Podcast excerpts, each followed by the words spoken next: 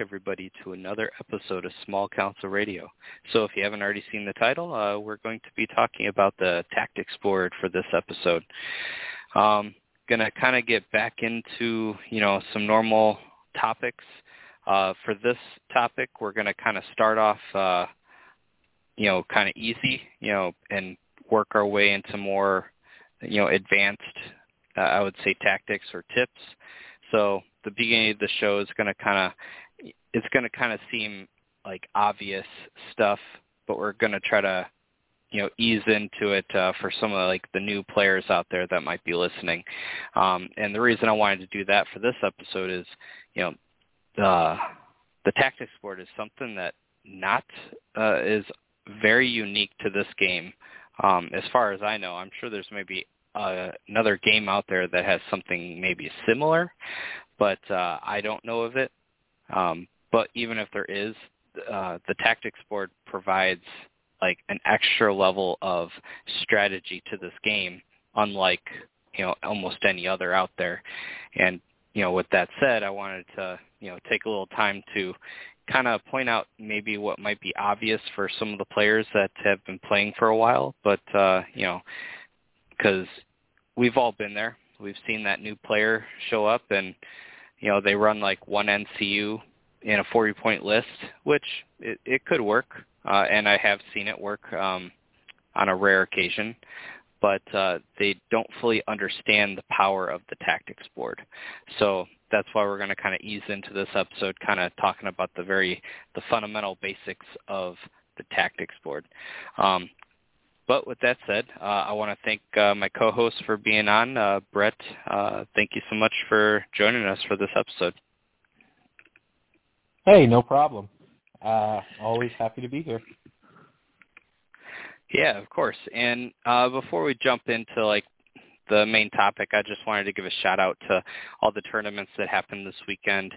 Uh, the GT, um, the Grand Tournament, I think is what it was uh, labeled as, and uh, also I believe there was another uh, tournament in Spain.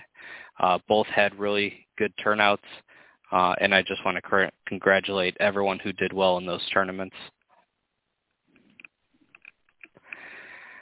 So, um, all right, jumping right into the tactics board. Why is the tactics board important? Um, it it adds a level of play, you know, that is almost equivalent to it being on, you know, on the field. Uh, a lot of people, you know, we see it as an extension of the game, and it it packs what's going on on the board, uh, on the battlefield, we'll say. Uh, so to not confuse the terminology, terminology I'll, I'll refer to on the tabletop as the battlefield, and the board being the tactics board. Um, so we all know that the real way to win most of the time is objectives or killing things. Well, though you can't have an objective or usually kill something with an NCU on the board uh, directly, you know, you have to rely on what's going on in the battlefield. But tactics board helps you further those strategies. It furthers those, you know, what you want to get done on the field. Uh, and I think, you know, a lot of people, you know, early on just want to spend more points into the battle. And that's understandable. I mean, I think that's just kind of, you know, normal uh, for anyone that's coming from pretty much any other game out there. You just, why would you want to spend all these extra points on something that you just see as like a little buff. Um, but there's a lot more strategy uh, behind the tactics board than just simply, you know, a buff here or there. Um, purchasing more command points uh, with certain games. So it, uh, you know, sometimes you in some games you have to spend you know more of your army points for certain things that might not necessarily impact the battle uh, like directly by purchasing units, and that's similar to it in this way. Um, so, Brett, uh, what would you say is you know, something that's very fundamental about, you know, the tactics board that a lot of newer players might miss? Um, so I think the biggest um, the biggest point of contention that will come from NCUs, uh, we saw this a lot more in 1.6 when there were three-point NCUs and when NCU commanders were free.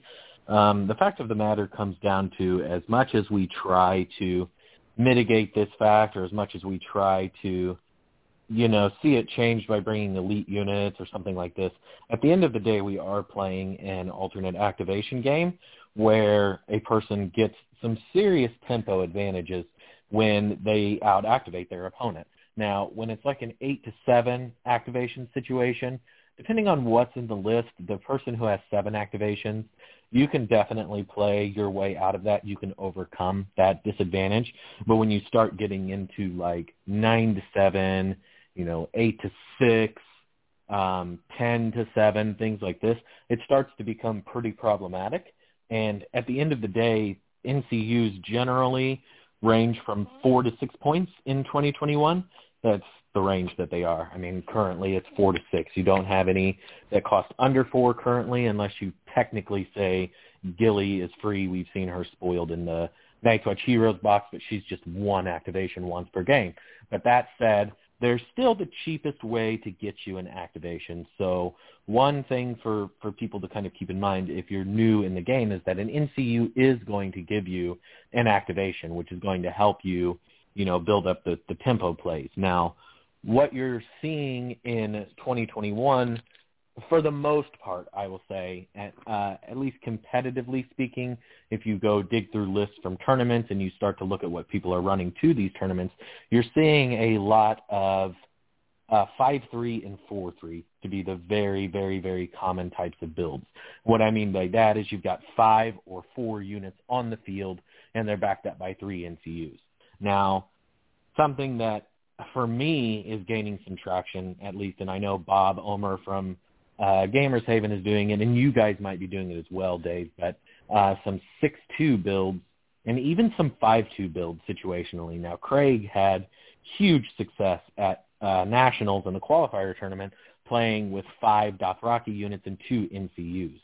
So what a person getting into the game will have to do is kind of as they're building their list, you have to think about the synergies. You have to think about what you're putting on the field. But ultimately, at the end of the day, the tactics board is a very powerful tool. Um, you've got free attacks from the tactics board. For some factions and some builds, the wealth zone is your only source of healing and replenishing your troops. And you've got the tactics zone, which will give you additional cards and place condition co- tokens for some armies, they're essentially relying on that zone to place condition tokens. They may not have something like Warcry or um, other such abilities in their army that can place those tokens for them, so they need the tactics zone for that. And then the free maneuver can be really important if you're playing against an army that has some mobility and you're running either all infantry or primarily infantry. It's also a really good zone for a free retreat for like a cavalry unit or something when you've got multiple units engaged with an enemy, you can back that cavalry unit out and then get that devastating charge a second time. So um, the tactics board is very important, so you're not going to want to overlook it. I don't recommend running one NCU. I've seen it. Um, I think Jesse Jesse Lynn is running it in an ELO event, and he did pick up a win with neutrals with one NCU. And I believe I've seen some free folk players – running like seven combat activations, eight combat activations with one NCU.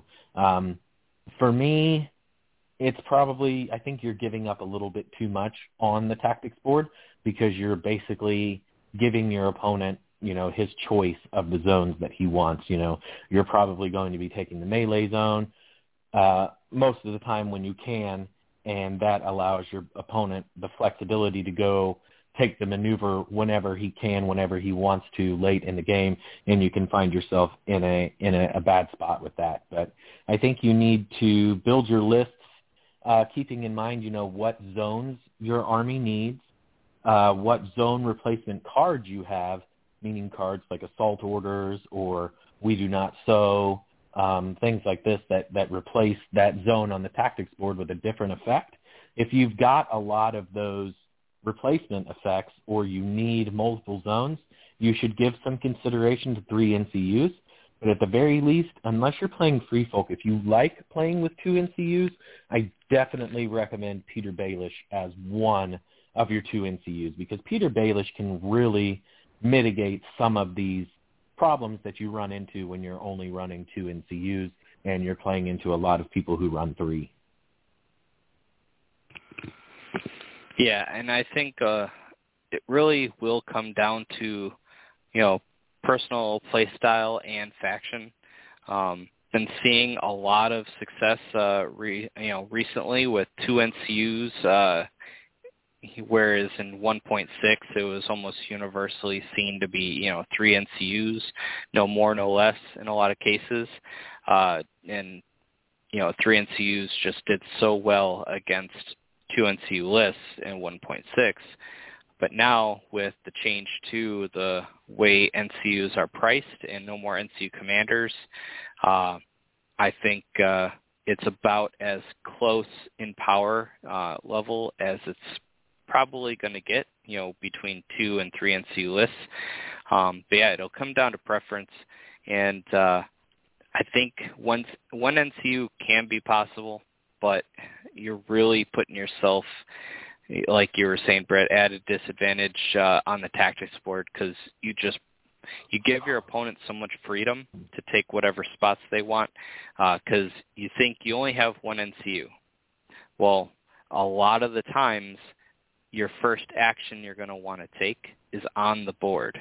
Uh, and as soon as you do that, especially if you go first and you only have one NCU, and your opponent, let's say, even has three to your one, they now have four spots that they can choose from in any which order that suits them at any time that suits them. And another thing that NCUs are great at doing is prolonging uh, the actions that have to be taken on the board. Uh, if you only have one NCU and you go first that round, you use him right away. Your opponent can now spend the next three activations using their NCUs while you have to then activate your units on the board. And a lot of times uh, that can be really because your opponent can outweight the actions uh, in which you're doing on the board. You know, you could have like a bunch of one-on-one um, scenarios uh, and your opponent's just waiting for you to move your unit first or have to activate them so that they can then charge you without you being able to re- retaliate that round. Um, so, and that was a lot of the appeal, uh, not only being a four-point, you know, activation or three-point activation in 1.6, but uh, you know, a lot of the appeal was the ability to uh, prolong needing to uh, you know show your hand or your strategy on the tabletop.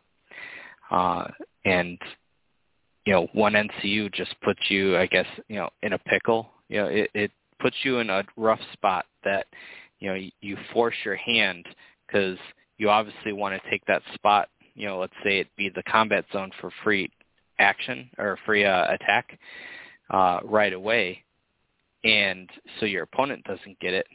Uh, but now, again, your opponent has access to all of these free abilities, and more often than not, you're on, you're going from two NCUs down to one, unless you're like Free Folk or maybe Greyjoy. I mean, a lot of a lot of factions have four point units or solos, but then the not going from two NCUs down to one usually just means you're getting some attachments.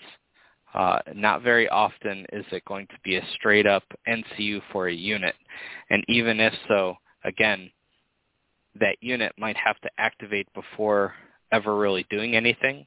And then, you know, if it is a four-point unit, they could just then get charged and uh, die. And as soon as they die, that's an activation that's gone for the game, assuming there, you know, is no way to bring back units for that mission. Whereas an NCU, uh, if I'm not mistaken, there's no way to kill an NCU except for doing it yourself if you're Night's Watch and you want to kill your own half hand because I believe they took away the Jaqen ability to kill an NCU. Now you kill uh, an attachment on the on the field.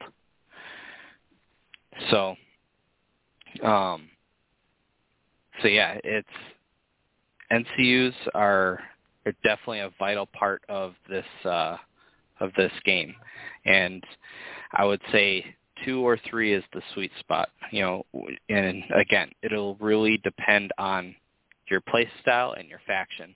If you're really apprehensive about three NCUs, um, just you know, especially if you're new to the game, just start playing. You know, with your two NCUs. Just try to tell yourself two two NCUs is normal, normal amount, and you know, I would say eventually venture off into three NCUs just to give yourself some um, experience with it. It may end up not being for you. Um, I know for me, it really is 50-50 between all the factions. I play every faction, and I play pretty much any and every commander and every unit I can. Uh, and I would say between all the lists I make on um, War the War Council app, I would say it's pretty much 50-50. Um, some, if you were to focus in on like one faction, it might be dramatically different. For example, let's say uh, Greyjoys. I would say probably 80% of my lists are three NCUs. But you go to Free Folk, and I would say like 90% of my lists are two NCUs. It just uh, some factions really want certain zones, like you were saying, Brett. You know, there's I guess another reason why you know taking one NCU could also be uh, you know a downside. You know, some there's so many tactics cards that require so many spots to be controlled and replacement effects. Uh, controlling spots, replacement effects, and just you know um, the ability to get certain effects off. Uh, let's say like motivated by coin on um, Bronn.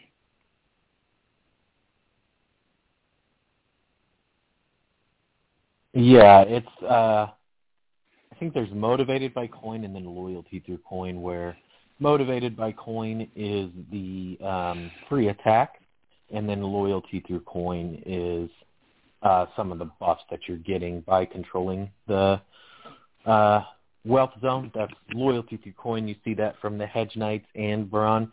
That's the plus one to defense and plus one to morale test. Motivated by coin allows them to make the free attack. Um, allows them to make the free attack using the Wealth Zone. So, yeah, there's definitely some ways that you can build build armies that, that work around the tactics board.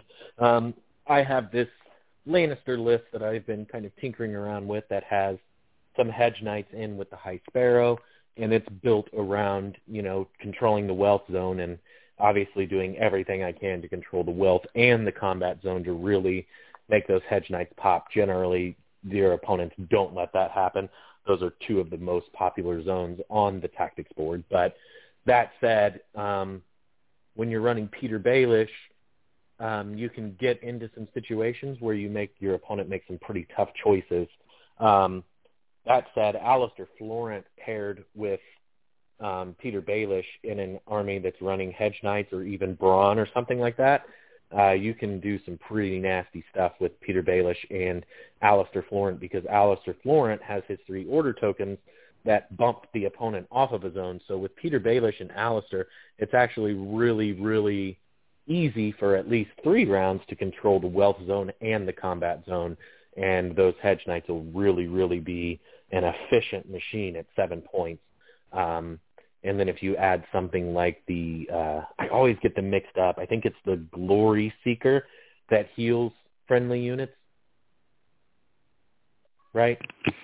Uh, it's rally. You, I do the very, I do the very same thing. I, I get the two uh, um, Fortune and Glory Seeker mixed up still because yeah. I haven't uh, Glory, played them enough.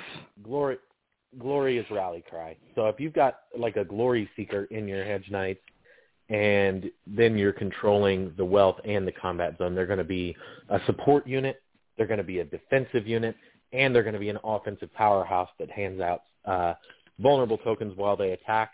They'll have sundering. Uh, defensively, they'll be three plus defense, six plus morale, and they're a support piece because they're healing other units each time they attack. So it can be pretty nasty, but that's definitely not what we were going into. But kind of at the same time, it goes into list building. You know, it, it depends on what you're building and what you hope to do with the list. Now we've talked about you know some some people are finding success with two NCUs.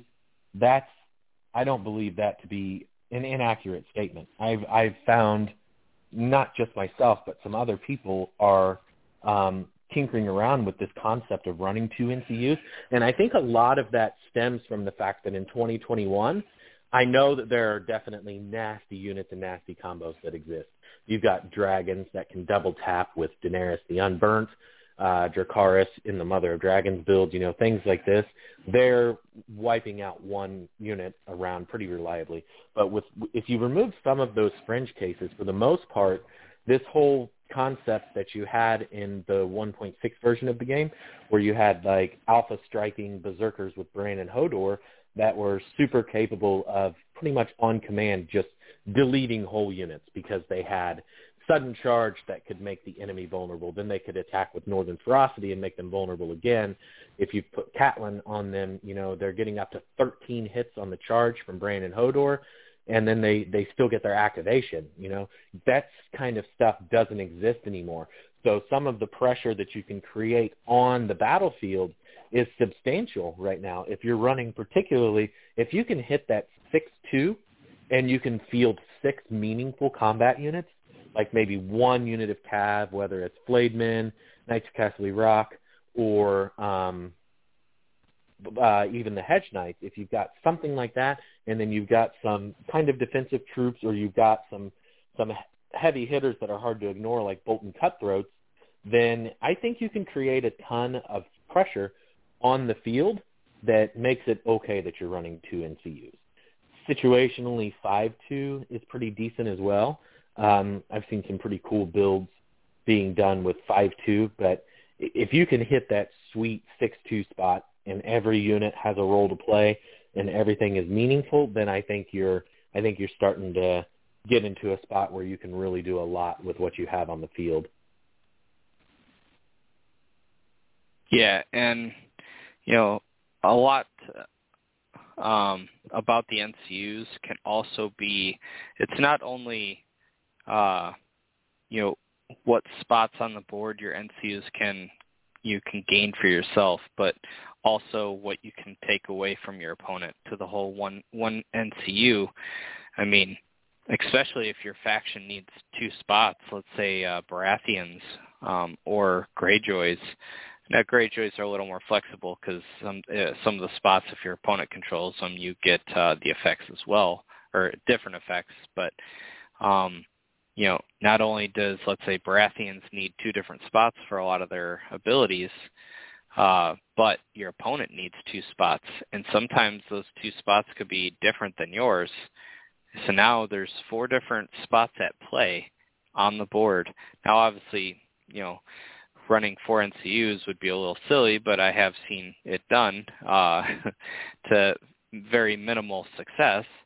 Uh, having, let's say, three even or two opens up a lot of play to either take both spots you need take both spots your opponent needs away from them, or just kind of do a one on uh, a one for you and one against them to you know try to split it up. Um, and you know taking those spots away from your opponent can really you know mess up their game plan.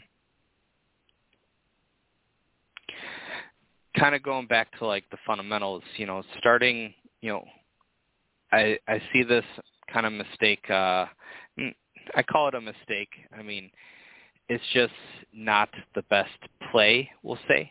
Um, and that's, you know, newer players, you know, just naturally, you know, when you first start the game, uh, start playing the game and you, you know, you start the game you're playing, you know, your first action is to like move a unit. Now, um, technically there's nothing wrong with that. Uh, sometimes you don't really care what's uh, available on the board, but I would say 99.9% of the time you're going to want to make your first action be something on the tactics board.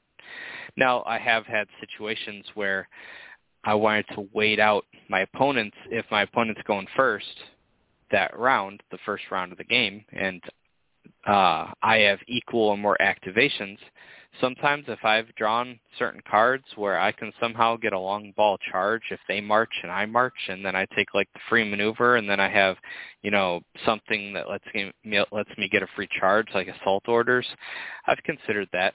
Uh, I've done it before with uh, Victarion where uh, I had him in outflank with a Reaver Captain uh, I moved all my units up because I just I had two more activations than my opponent, and I used my last two activations as my NCUs to bring on Victarion, and then get a free charge with him because my opponent didn't take uh, the combat zone or the uh, the free attack. They took um, the letter to get some cards and a token, and then they took the crown to crown zap, you know, my uh, Greyjoys who aren't very, you know, you know, their morale kind of sucks. So I jump on with Victarion, and I uh, get a free charge in the back, and then I attack because he comes on unactivated.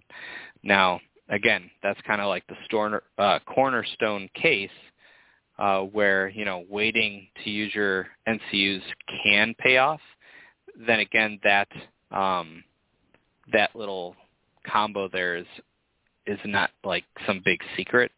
Uh, a lot of times it's it's more so your opponent is just not really thinking, you know, because it's not like some big secret play. You know, the all that stuff is like common, you know, things that Victarion does, especially when you're deploying and you say, okay, this unit's off. I just want to throw that out there because I know there are a couple, you know, players out there that probably, you know, do similar strategies and don't make their first activation be an NCU.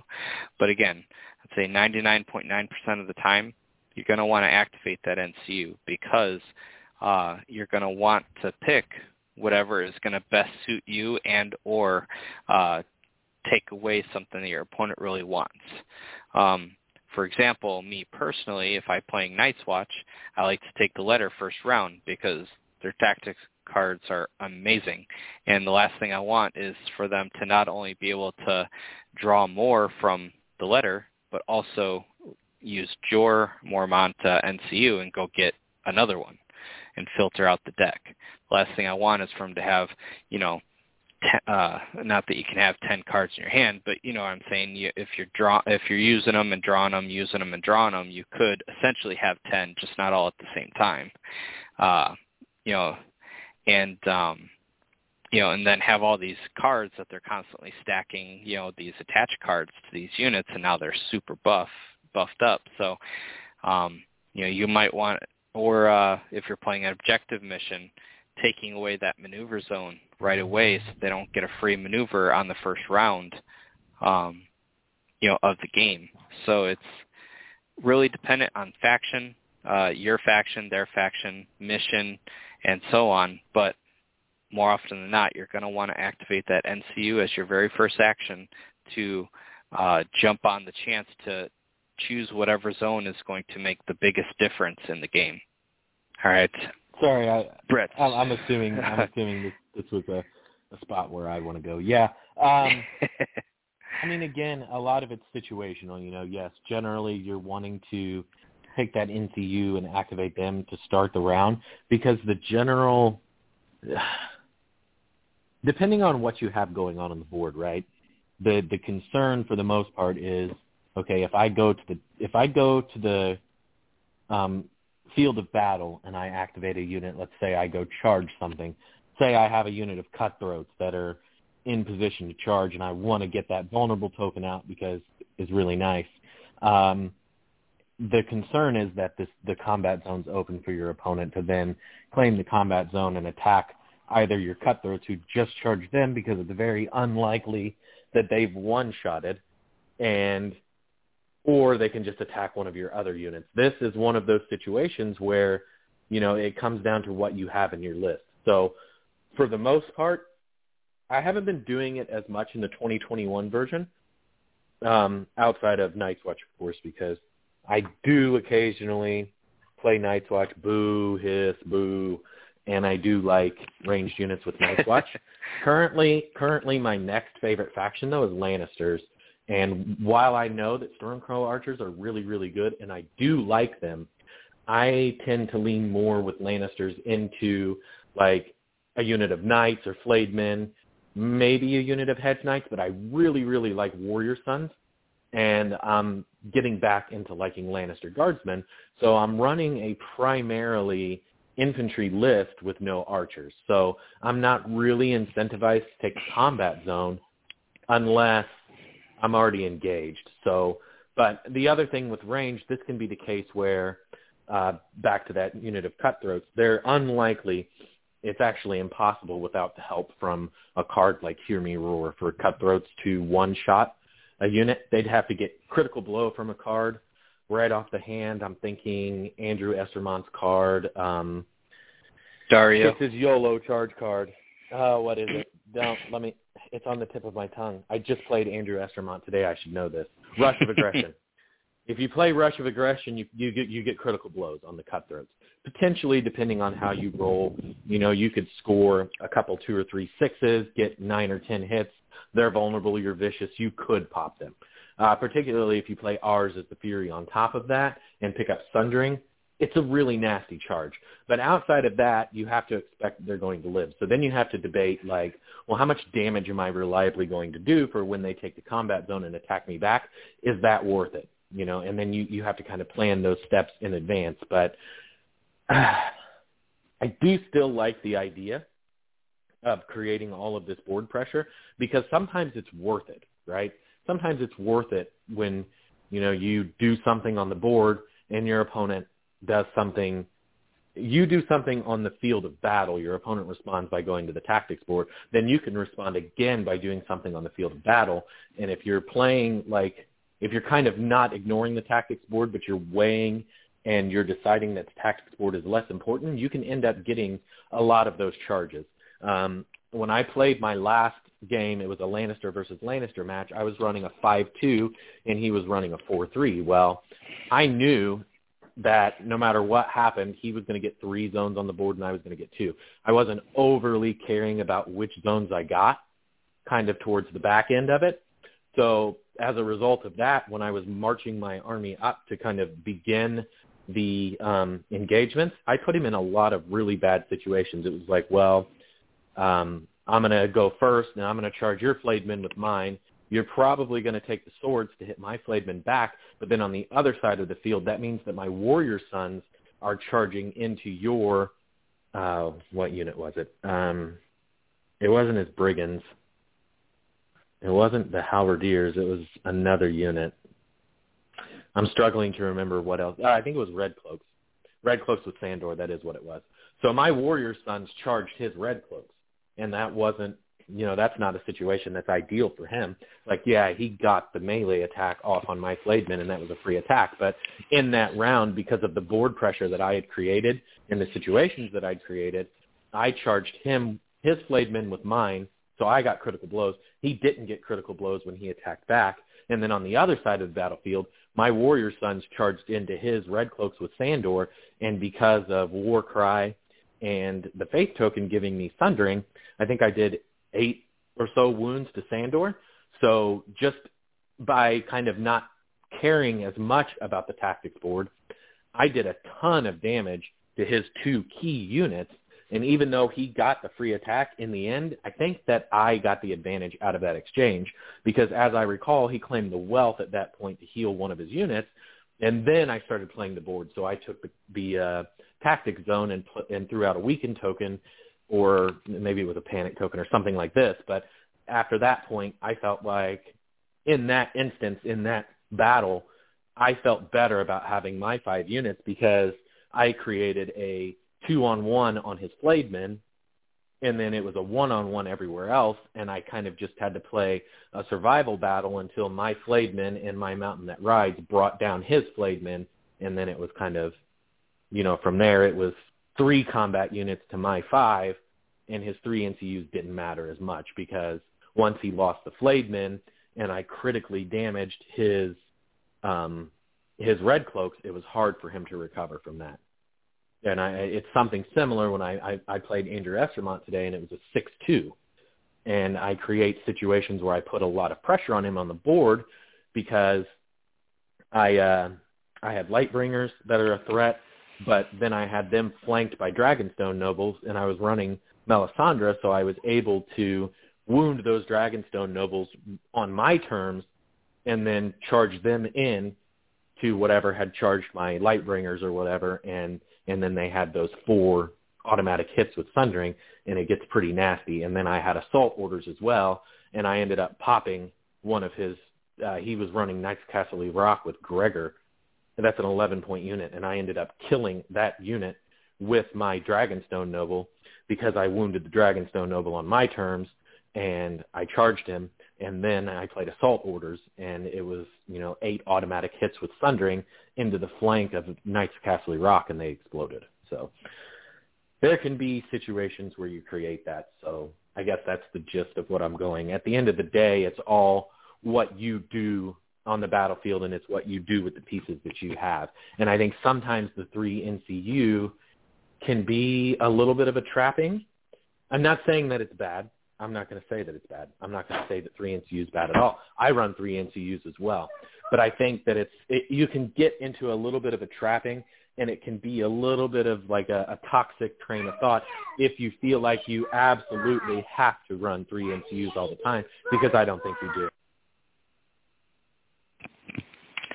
I agree. Uh, I think CMON has done an amazing job being able to go from 1.6 to 2021 uh, two to three NCU uh, meta. I think you know you if you want to run three NCUs now, you actually have to sacrifice on the board or on on the battlefield. Whereas before, you could easily get three NCUs for six points, seven points, um, and you know now minimum for three NCUs is 12 points you know, 12 points out of 40, that's a lot. Uh, and I should say 12 plus points. Um, you know, you really have to make it count on the field now. Uh, and it still works. It's 3 NCU is still really good. And I would say it, it might be too early to tell. I still think that 3 NCUs might have the slight advantage, but it's so minuscule that really, again, it comes down to player preference. Just because 3NCU might have a minuscule advantage does not mean that on an individual's, uh, like their own personal play style and way, like the way they play, um, it doesn't mean that it will actually translate into their games. Uh, it just means like in general across all players, I think that three NCUs just has a minuscule minuscule uh you know now um like you were saying you've you've run both you know two ncu three ncu um like you're saying uh, you if you're going to run three you just have to be careful on the field because you never know like like you're saying you you have five to their four um or even if it's five to five, a lot of times if you have five and three NCUs, you got a lot of weak units out there. Um, you know, so uh, a, a good player can capitalize on that, kill off the unit really quickly, and then you know now you're on your back foot. That was like my biggest tactic in 1.6 because I played um, Starks and I did two NCUs, four combat units, but I had two wolves in there to, you know, kind of act like NCUs in a sense. You know, they're uh, free activations or whatnot. And, uh, you know, my biggest strategy for my Stark list was um, I'd run, a lot of you already know, but Berserker, it just three Berserkers and a Great Axe, and I'd run, you know, Blackfish, so I have set for charge. My opponent will charge into me. Uh, I get a set for charge. I then take the combat zone on the tactics board, then I swing, and before my opponent knew it, they had a unit that was dead. Now what was a five to four uh, not counting the Wolves in there, uh, has now turned into a four to four. Uh, and now, you know, even though what might look to some people like, okay, now it's even, I guarantee you with the way the list was, you know, I had the advantage uh, in that case. And so it, it really comes down to being able to find that balance. And again, I think this this goes back from the creation of the game. I think CMON has done an awesome job making the tactics board, you know, so good. Like it has so much of an impact to the game that it's not just some additional piece that you know adds some benefits here and there like i would say calling it that would be like an injustice to how powerful and how much the tactics board actually shapes the game now i know a lot of uh, i shouldn't say a lot i know a handful of people that really don't care for the tactics board i mean awesome without it but I feel like it's incomplete without it. You know, you're really not getting the full experience of what makes this game amazing, in my opinion. Um, now, this game is awesome. You know, you play it however you want. I know there's a lot of people that play the game, you know, just like individual models, no trays, and they've come up with a game system for that, or they just use the models for another current game system, uh, and that's awesome too. But I think like the the overall, you know, a Song of Ice and Fire uh, game itself, the tactics board is just the way it has been designed has really shaped the game. Um, and a lot of, uh, again, a lot of people coming from all these different games, you know, me, myself, I'm coming from, you know, a little Warmachine, uh, 40K and, uh, you know, Age of Sigmar and a bunch of other games. And, you know, initially I was like, okay, one NCU.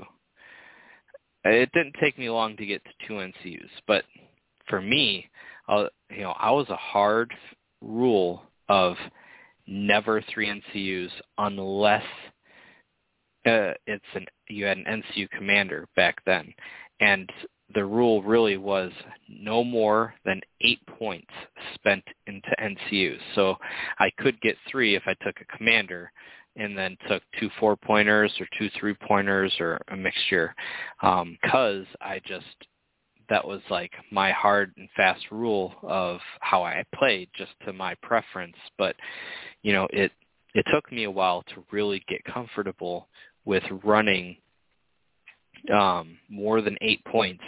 Uh, you know and it was it was a gradual change. You know i went from eight points to nine points to ten points to eleven to twelve.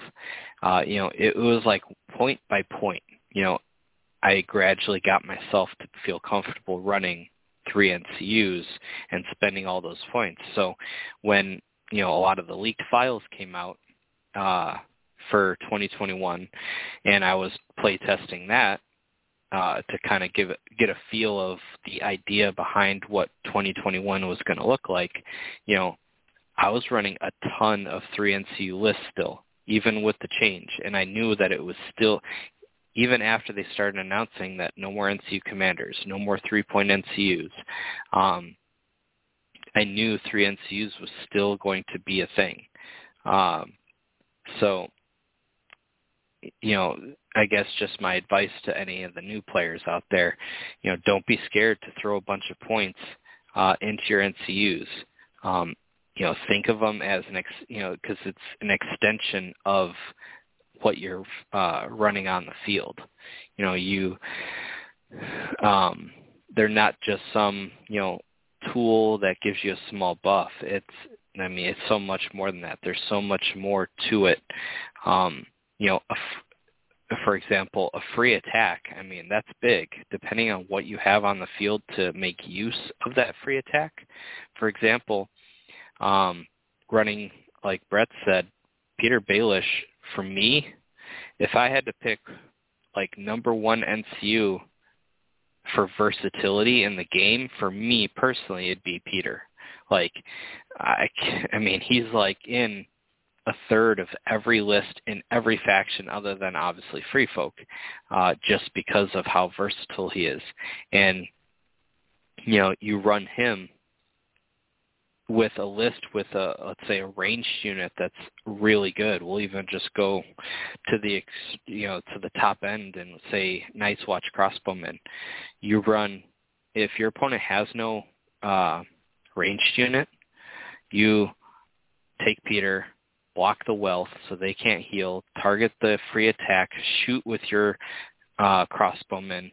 Your opponent now has to have have has to make the choice. Do they cover up the free attack if they have no like replacement effect or anything like that, just so you don't shoot them again?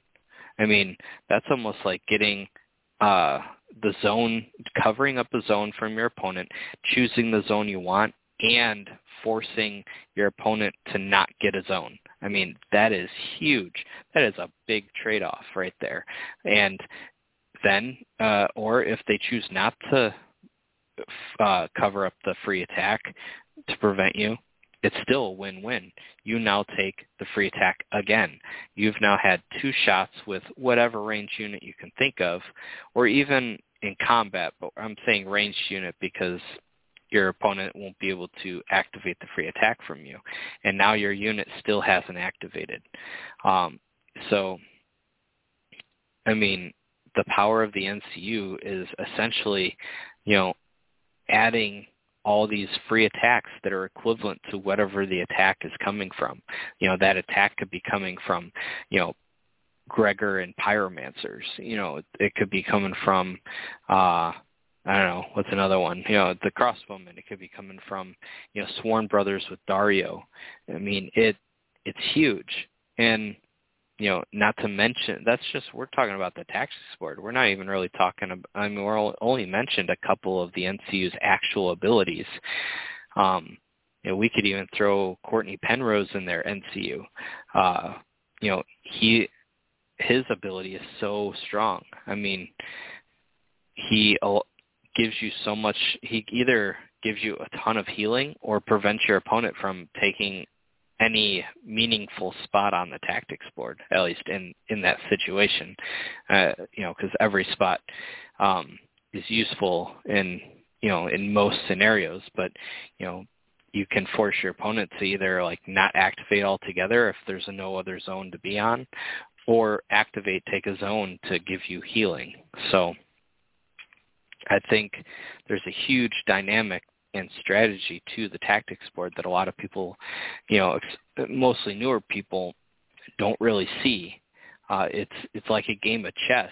You know, it's you know moves and counter moves, and knowing what the end result's going to be if you look so many steps ahead. Um, now, of course, uh, again, games this awesome that you know it, you can do like what Brett had said and you know put so much pressure on the field that it really prevents your opponent from playing the tactics board and turning the tactics board into this overall like you know piece of the game that dictates exactly how the game's going to go. You know, you can really put your opponent in tough spots where they can't really afford to take a spot on the zone um, before you do if you move in such a way on the uh, actual field to you know put pressure on your opponent almost like a check in chess you know.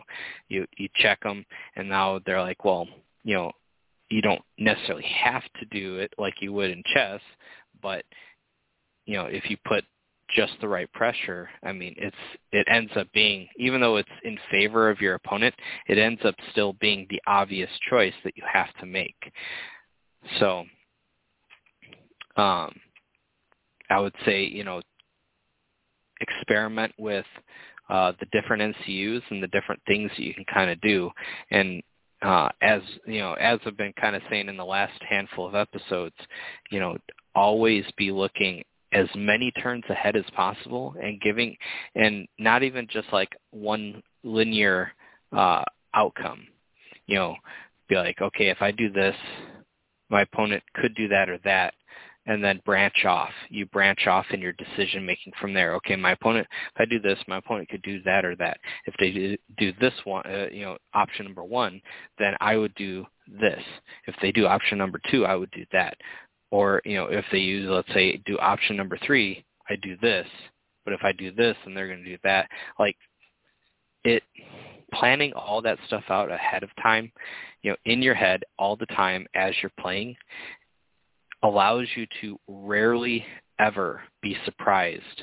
The only time you're probably going to be surprised is if your opponent does something really off the wall, which is why like YOLO charges uh tend to be in that category. If it's like you know they need a, a six or even like a five sometimes with no reroll um because you know a failed charge a lot of times can be the turning point in a game.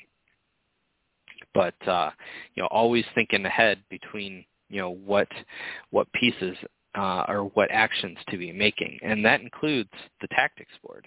You know, okay, if I take the swords right now, what damage output am I going to do? If I'm only going to do one wound, you know, total after all hits. You know, let's say they're weakened, so after all hits, re-rolled, and then armor saves, and they take one, and they have a decent morale test. Is taking the combat zone even worth it? Well, actually, it still might be. If your opponent has, uh, let's say, pyromancers, let's say you were about to attack guardsmen, and you're like, oh, well, that's probably not really worth it because I could hurt myself but they have pyromancers right there. Well, you know, you you might still want to take it uh, and just you know, hopefully you have another option other than that unit that's in with guardsmen. Um, but you know, it's it sounds complicated, and I, you know, not going to lie, it can be. Um, but you know, thinking ahead as many turns as you possibly can will only benefit you. Um, you know, you could say that there is overthinking something, um, and you know that that could be true, but I think you know that's how a lot of uh, great chess players, you know, do so well. They have so many different strategies memorized of different moves and different te- uh, different uh, you know move movement combinations, and based on what your opponent is going to do, you look like uh, so many moves ahead. It's ridiculous. And, you know, that kind of gives them their game plan and why a lot of chess players do so well. And a lot of just uh, gamers in general do so well in tabletop games or card games. Um, you know, granted, this uh, tabletop games and card games have a uh, a ton of randomness or randomness injected into it, but you know that's just kind of the nature of the beast at that point.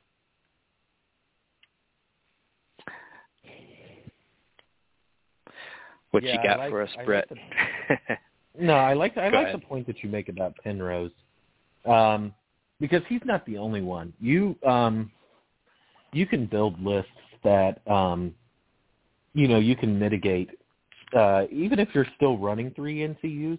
There are definitely some builds that can really punish the other player for running uh, you know, for playing on the board, really. Um, Penrose is one example his punishment isn't exactly a punishment in the form of dealing you damage per se, but yeah, I mean, if your opponent has three NCUs and let's say you have two, and one of those pen one of those is Penrose, you can reliably, you know, you can either activate it when you know they're going to want to claim the swords, and then and then if they do claim the swords, then you're healing D3 plus two to your units. Uh, if you're running Rose Knights, that's going to end up doing damage to whatever they're engaged with and then um, either that or they don't claim the swords because they don't want that to happen, and then that leaves the swords open for you. Uh, you've got in, you've got commanders like Roose, uh, Whispered Threats. He can do a panicked and vulnerable token on you if you claim a zone when you activate an NCU, and it might not seem much, might not seem like much, right? Um, like, oh well, I'm going to get panicked and vulnerable. That's okay. I'm not going to give up you know, claiming a zone with this NCU. And I did it in my last game, and I deeply regretted it. like it was basically the difference in my guardsman with Sparrow living and dying that van, that panicked and vulnerable token from that card. I was like, well, it's fine. I'm still going to claim this zone because you know I want to place a condition token, and it was the it was the tactic zone of all zones, and I claimed it anyway. I got panicked and vulnerable, and as a result, his red cloaks uh, attacked me in the flank, and they ended up killing my guardsman because of those two tokens. So it's pretty substantial. Uh, you've got Tyrion, who can uh, he's got two cards actually that mess with the tactics board. Uh, you can force them to target a different unit, and they can effectively end up wasting their zone claim. You know, if they claim the swords, wanting to make a ranged attack, and they don't have a, a unit that's engaged in melee, you can roll that three plus, force them to target another unit, even though they're not engaged, even though they can't attack anything. They can still be targeted for the combat zone, so you waste their activation essentially. And then you've got the ability with Tyrion to take them off of a zone and put them on a different one. So you can free the combat zone up for yourself. Uh, Mance has Wildling Diplomacy, which still, even in its, I guess it's what, it's D3 plus 1 wounds now instead of the old D3 plus 2. Still incredibly punishing. You don't want to take those wounds.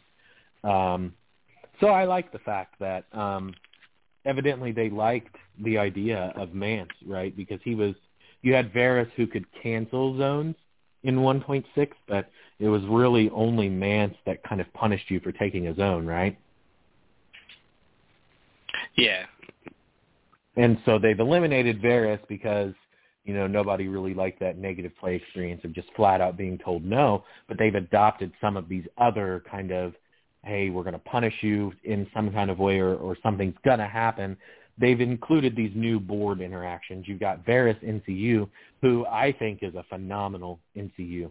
Um, I know he's five points, and a lot of people kind of balk at that because they're they're wanting to min max. But if you've ever faced against Varys, if your opponent has Varys in his list, you probably understand the the nightmare that it can be to play him. Um, you know, you would think that the you know, I claim the zone, they're going to heal too. Like it's not that big of a deal, but it can end up being a huge deal. The three hits from the swords, the three inch shift that can end up, you know, if you've got something like Tyrion or Robb with tactical reposition, they can end up shifting six inches on your turn because they can tactical reposition, and then if you claim the swords, Varys can shift them another three. Uh, it's just really it adds a, a whole nother layer to the game when you play against Varys because you have to keep in mind as long as they have Varys tokens left, you have to really consider what your punishment is going to be based on the zone you claim, you know. Uh, can I afford to give them a shift if I take the maneuver? Do I want them to draw a tactics card? Honestly, that's probably the least punishing of all of them, you know, just to draw one card, you can normally live with that. But can I afford to take a panic test right now? Do I have a unit that's near death and it's got a panic token on it, are they going to kill my unit on my turn because I took the crown? You know, and stuff like this, and it can it can get pretty it can get pretty mind blowing trying to play against Varys. Um, it can be really frustrating and make you make some really really tough decisions. But um, I do like Penrose as well. Um, he's a very interesting one. You could do a combination of Penrose and Varys, and if you mark the wealth zone and they really need to heal, you can end up getting, you know, D3 plus two healed from Penrose, and then Varys can heal two on top of that. That's in this version of the game, that is a massive amount of healing. Yeah, and you know, even running, uh, I've had uh, Spencer run Penrose and Olenna, and so Olenna will target uh, one of your NCUs to not have any abilities. Um, or when they take a zone, she does her effect. And then uh, Courtney will uh, pick certain certain zones for when the next one activates. Um, make, uh, usually meaning that um, if the spots on the board are filled up um, if they choose not to claim a zone and they need a zone in order to like do their effect, let's say like an influence, um, he almost is like turning off an NCU as well. So now for, you know, what is it? I think she's five points. So for nine points, you have essentially two NCUs that could almost be like turning off uh, um, you know NCU's abilities. And then uh, the last one I wanted to touch on, you know, you know every you know pretty much every Greyjoy's favorite NCU right now is uh, Erik Ironmaker. If your opponent claims the wealth zone, uh, you get a, another pillage token on Erik, who can then, when he activates and claims the zone, uh, place that token out. So there's definitely a lot of things you can do. You know, talking about like you know the episode we're talking about how strong the tactics board is. So kind of wrapping up with you know all these different things you can do to mitigate the strength of the tactics board from your opponent and turn you know if your opponent has no tactics board manipulation um, you know you are now at the uh, at an advantage on the tactics board and then depending on how many points you invested in the tactics board compared to your opponent, you know, you might even possibly have the advantage on the field as well. Um, and I think when list building, you kind of have to try to find that, you know, happy medium. Um, now, I would say there's obviously some advantage to ignoring the tactics board and just going full tilt on the field. And there's some advantage to just going so heavy control on the tactics board your opponent can't really do anything on the tactics board. Uh, everything has its merits. Again, that, that part's going to really come down to personal preference. But I think, you know, for a lot of people, finding that happy medium is going to be the, the best results. Um, we can kind of close it out there, you know, wrap it up, and uh, just kind of give our final thoughts. Um, I'll I'll start first on this one and just mention that, you know, again for the new players out there, you know, uh, uh, you know, for the more advanced players, this a lot of this is not like some groundbreaking news. A, a lot of it you've, you know, you encounter probably ninety 95% of everything we talked about today for most of you uh, just simply by playing the game and you know just learning it through the process of you know playing games. Um, but for the newer players you know just I would, like I said just get out there and um, start running you know a lot of uh, you know things with NCUs that I would say is out of your comfort zone, whether that be simply two NCUs or three NCUs, or you know running different types of combination of NCUs. You know maybe less direct benefit, you know beneficial effects like an influence that you know does you know gives your uh, let, well, let's say uh, like Khaleesi, you know, given your unit uh, rerolls and taking away condition token, and maybe more so running something like Barristan Selmy, who, um, you know, can do a little bit more of a you know control aspect and help help you uh, really turn off some key abilities. So I would say just uh, venture out of your comfort zone. Um, I have found a lot of things uh, that I didn't really play before that I play now um, simply by, you know, going out of my comfort zone. Like I said, I started off this game with a hard and you know fast rule of never any more than eight points into NCUs, and that was back when you could you know you could have so many cheap NCUs. Now, in in this in 2021, I I have a list where I spent um, 11 points on NCUs just on two NCUs. I had a, a really I have a really successful Lannister list, which uh, is the Mountain Commander, which has Tywin and Tyrion NCUs, just two NCUs, five combat units, but those two NCUs just so powerful and they make so much of an impact in the game that it's worth it. Uh, and I, I also have other lists where I run 13 points into NCUs.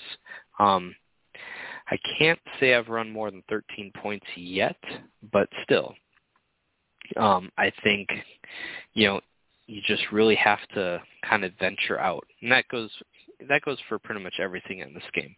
Um, you know, venture out into units you don't normally play, commanders you don't normally play, and I think you might be very surprised at whether or not you you might find something that you're really successful with, or something that you just genuinely um, love playing because you just like the way it plays, even if it isn't all that successful. Um, you know, so again, just branch out and kind of you know discover something new. Uh, how about you, Brett? Uh, what what did you want to kind of wrap up with this uh, topic on? Yeah, I mean, I think I'll basically just kind of echo what you're saying. Um, to be very fair, um, the majority of the lists that I run are three NCU, but I I do tend to often do a pairing that's three and two. At least I was when I did Night's Watch. I haven't played Night's Watch a lot, but most of my Lannisters I run three NCUs, but that's because um, Lannisters have a lot of tech with their NCUs. But I'm I'm leaning more into a three NCU list and a two NCU list with Lannister. Um, I think ultimately, yeah, what you said, you've got to you've got to give it a try, you know. And I, I think, like you mentioned, three NCU is still really good. There's definitely times where you're going to want three NCU, particularly if you're playing against something like Othell's NCU or Illyrio Mopatis or something like this, where they've got these really, really, really good zone repla- replacement effects, and you don't really want them to be able to pop those off anytime they want because you've only got three, two NCUs. But with that said, um, I think a lot of people are still kind of stuck in the mentality that three NCU is the only way, and they completely refuse to give two NCUs a try. Well, I lost in my mirror match today against a two NCU Lannister list with my three NCU Lannister list, and it was, um, you know, I had five three, and he had four, and he had five two, so he was able to match my board pressure because my list is you know, it's a five three, but it it kind of hinges on the fact that most people are running like a, a four three, you know. Um, but his five two, he was able to, you know, he got me with my same mentality. He put a ton of board pressure, and uh, his five combat units on the board were better than my five combat units, and he just panicked me to death today. Um, he had double red cloaks uh, he had Vargo Hoat, who's a really important um, piece, you know, because uh, the game depends so much on commanders. So his Vargo Hoat was able to kill my Sparrow, which was really important because he collapsed my morale bubble, which is what I kind of built that list around. So you've just got to give it a try, you know. And I think, I think, you know, going into the match, I thought that it would be a win that I would get, but it just didn't work out that way and uh, he he surprised me with how effective he made those five combat units, you know, work for him. So I think people need to kind of get out of that mentality, and they've just got to you just got to give it a try. I agree, and again, I'll re- reiterate it that I think CMON has done an awesome do- uh, job, you know, balancing the power level between two NCU and three NCU. Uh, I mean, again, everything is a little too early to like put it all in stone, but I would say that you know it's about as perfect as you know it's going to get, and uh, for the power level between the two. Um, it'll just really come down to you know future NCUs, uh, you know pricing them appropriately so that way you know five and six point NCUs aren't over overshadowed by the four point NCUs. Um, so we'll we'll kind of see uh, where that uh, you know takes us. All right. With that said, uh, we'll wrap it up here. You know, do some shout outs. I wanted to just uh, start out by shouting out um, a Song of Ice and Fire stats.com. They helped, I believe they helped run the GT today, uh, as well as uh, a couple other groups. Um, you know, want to shout out uh, Duncan Rhodes, who has a Kickstarter going on right now for a two thin uh, or two uh, two coat paint uh, set. Uh, really awesome looking paint. You know, I would. I think there's like five days left, so definitely go check that out if you're interested. It looks to be super awesome quality. They're in the the dropper form uh, of the container. Um, and I believe there's 60 different colors. There's like six washes, 56 colors, you know, between like shadows and highlights and like base coat. Uh, so yeah, definitely go check those out. Um, again, the Kickstarter is about five days left. Uh, I think it ends this month.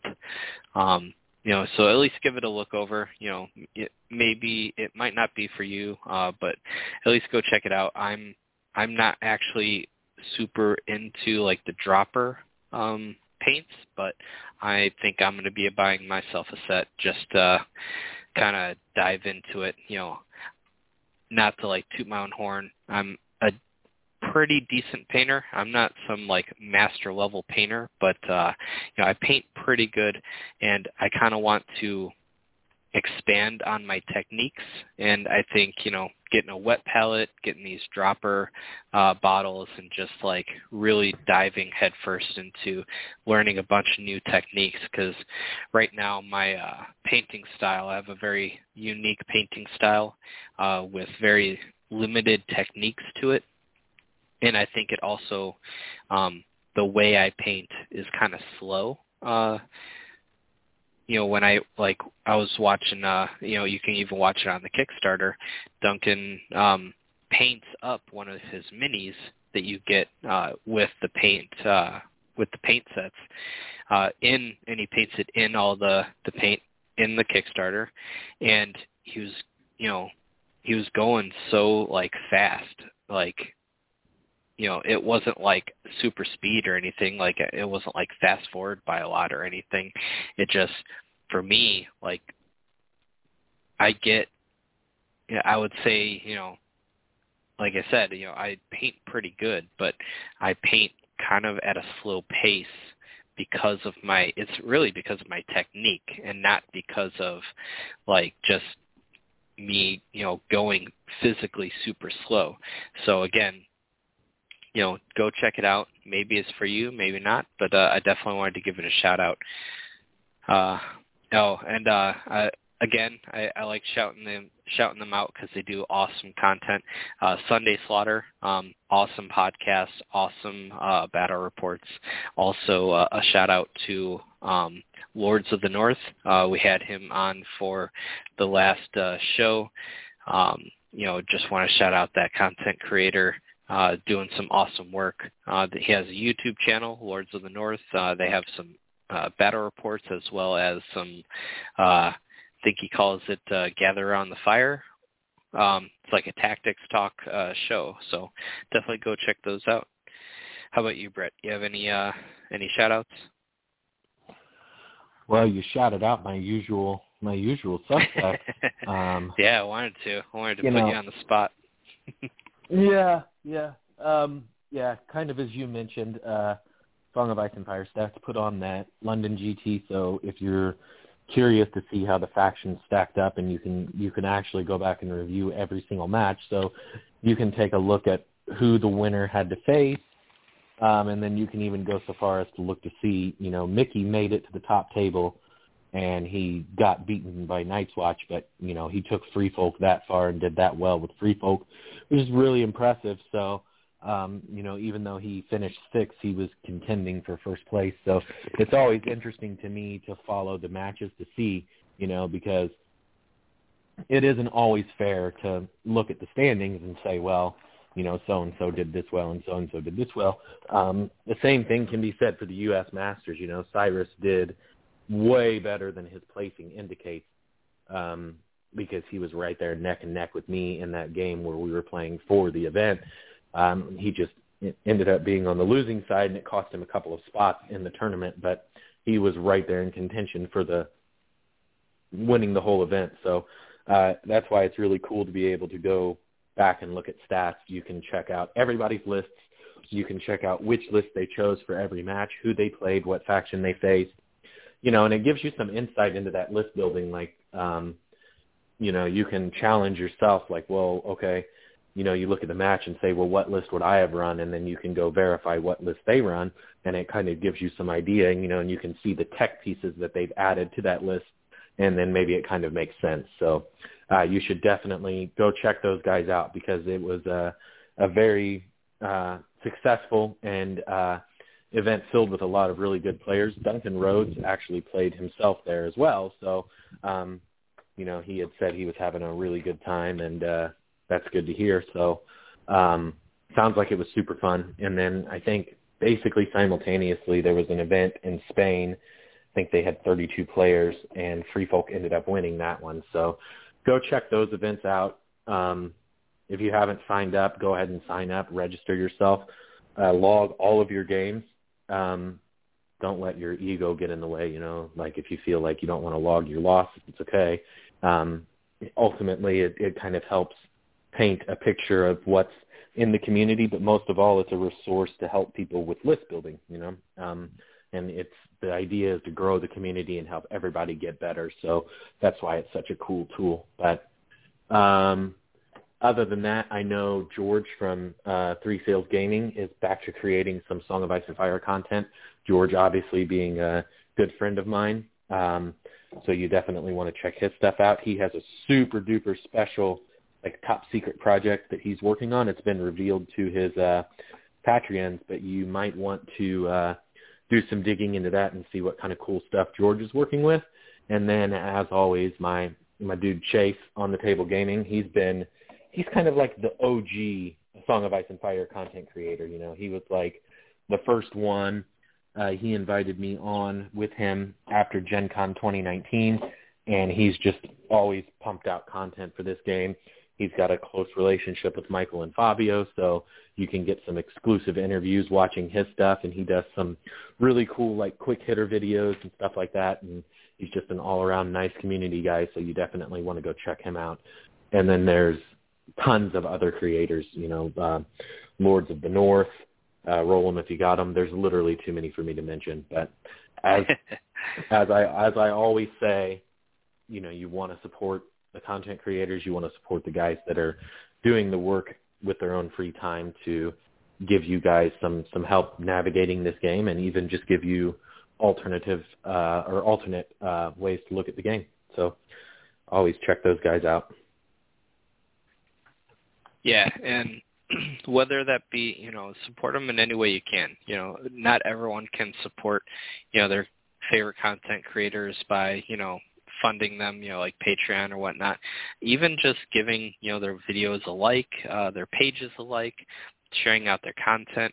Uh, you know, I've mentioned this so many times that you know, you'd be surprised how many people that are in this community that have no idea that even Chase exists, you know, on the table gaming, like Brett was saying, the, like the original content creator, or you know, uh, one of them, at least easily the original that is still around, because um, I know there was a couple others around that time that kind of you know made a couple things and never really took off, but you know even you know there's a lot of people that don't even know on the table gaming exists.